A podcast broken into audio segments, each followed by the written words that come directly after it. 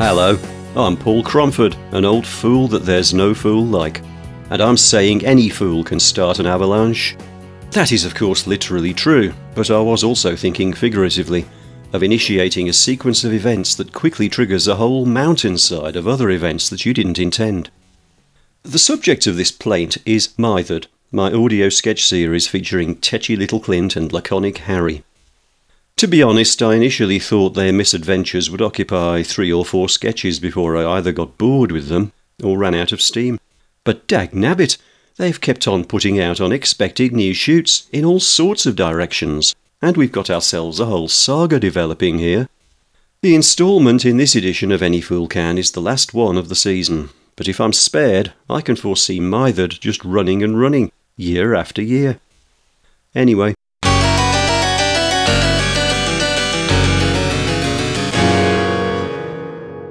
The story so far. Iris, a Porthmadog woman we'll never meet, has had a surprise visit from her good friend Mrs. Eastworth, whose cantankerous son Clint has been rescued from destitution in Fairbourne by Aaron and Phineas, whose arch-criminal paymaster Mr. Melchizedek has decided to fly from Romania to England with his right-hand man Eli. The architect of these events, the shady American Harry Giggleswick, has recently discovered the futility of trying to get rid of Clint, who has re-entered Harry's life at some services on the M700 motorway in Cheshire. I think that covers everyone so far. Yes, Mum. And when's Iris going to drive you back home? Right, so you can make a weekend of it. That'll be nice for you. Aye, I'm back in the motorhome. Talk about coincidence. Yes, well, it's a bit of a story. I'll tell you the whole thing when I get home. Oh, aye, Mum. I'm finding myself, as you might say, fit as a flea. Mind you, I do have a few bruised ribs, gashed knuckles, a sore belly, and probably the makings of a shiny, but it's only to be... Sorry? How? Well, the poke in the face happened when Mr. Giggleswick decided to leave the motorway and head south into Shropshire. Obviously, I wanted to carry on to the Pennines, and I tried to persuade Mr. Giggleswick to let me take over the driving. What? No. No, south. Into Shropshire. Aye. And then I got the jab to the belly when Mr. Giggleswick lost his way and started to head towards Shrewsbury. Exactly, of all places. So I tried to tell him, and I tried to get him out of the driving seat. I know, but me blood was up. Hell, is this all we've got? Sorry, Mum? Aye, that was him moaning about summit. Anyway, then we ran out of fuel just outside town, and I got the gashes and the bruises when I fell over while we were pushing this damned thing onto the roadside. Don't know, but it's a fairly quiet road. Might be the B5062. So we'll definitely be here for the night. Oh, Mum, before I forget, I'm afraid I've lost your corn plasters. Yes, they're in the hands of the FBI now, so you'll have to cadge some from Iris. That's right, the FBI. Like I said, it's a bit of a story. I'll tell you later. Got to go now, Mum. My battery's dying. Bye for now. OK, Frosty. You said we're only a couple of miles outside this Shrewsbury place, so let's start walking. Are you stupid or just hard of hearing? I told you.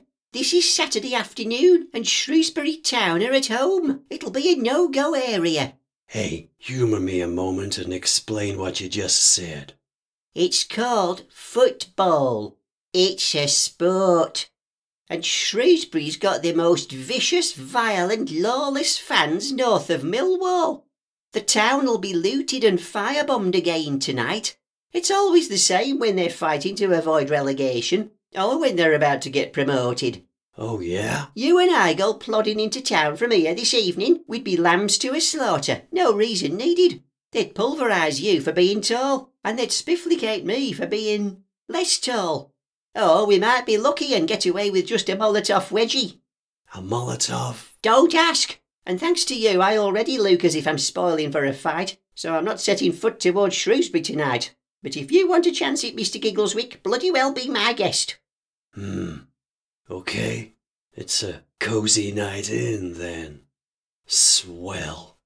You know, I've checked the food cupboard and that dinky little fridge, and we ain't exactly spoilt for choice. What have we got to eat?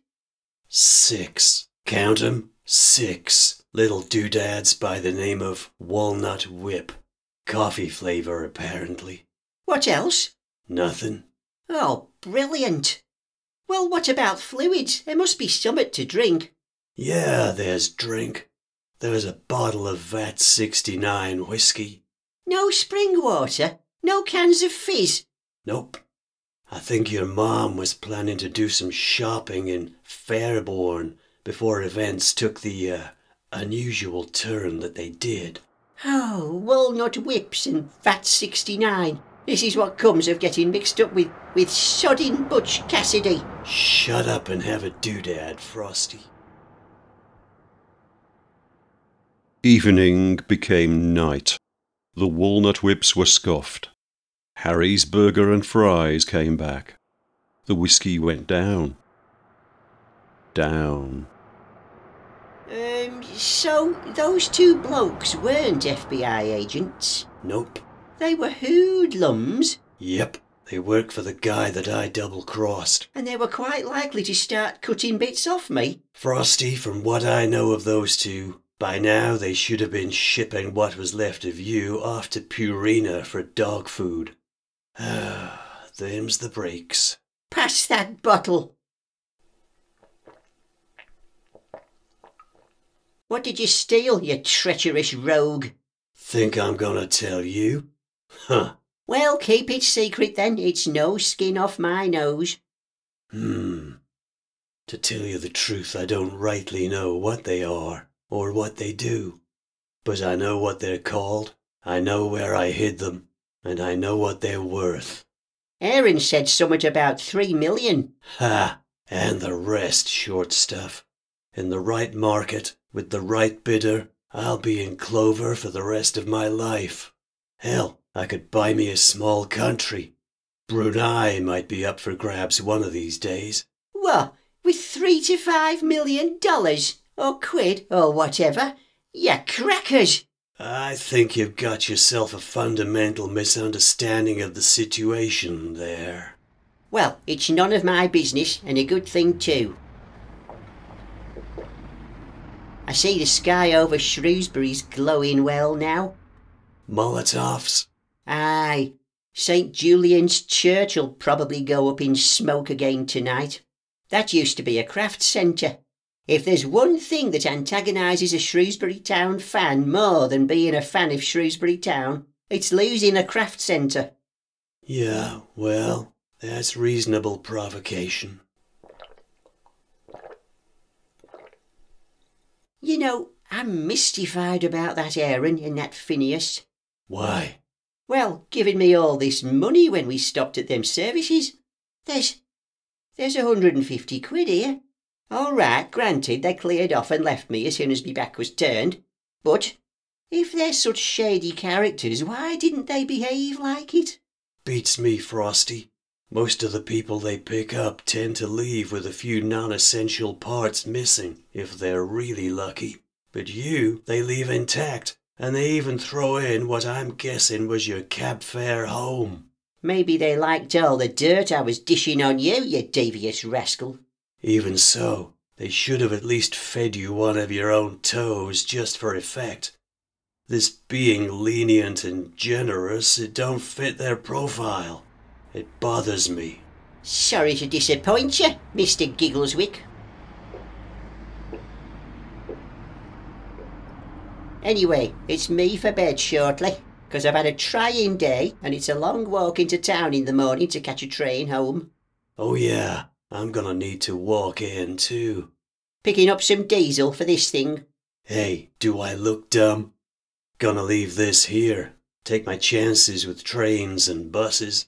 You can't do that, it's rude. And what about your security deposit? Skip it.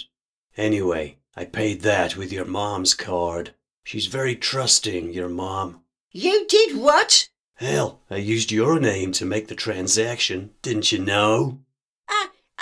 I'm speechless all over again. How can you be so casual? Just standing there rummaging in your overnight bag as if that's more important. Right now, Frosty, this is more important. I'm missing something. A few marbles, if you ask me. My wash bag isn't here. Oh dear, perhaps the demons in the shower cubicle have got it. Already checked in there. It's gone. I had it earlier today and it's gone now. Oh, great. Me mum? Has to be. Your cockamamie mom. She packed it with her own stuff when she got off. Outstanding. Oh well, accidents will happen. Accident? You don't accidentally ransack someone else's bags. Nah, she knew what she was about. Ha! How are you going to get through the night without your face flannel? That ain't the point. Well, nothing else for it. I need to come back to your mom's house, and I need to get in there without the likes of Aaron and Phineas knowing about it. You what? Oh no, Mr. Giggleswick. You've had your fun with my family. I'm not going to let you back into our lives without a fight. That's so. Okay, thanks for the offer. Oh! Right, that does it! Oof. And as the motorhome begins to sway gently from the momentum of two brawling occupants, we leave our story for now. What is the significance of Mrs. Eastworth's petty pilfering? All will be revealed, eventually.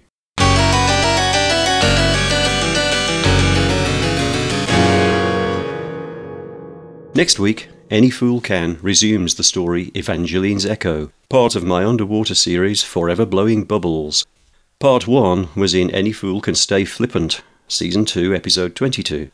The second part will upload next Thursday, the 28th of October. See you then. Bye for now.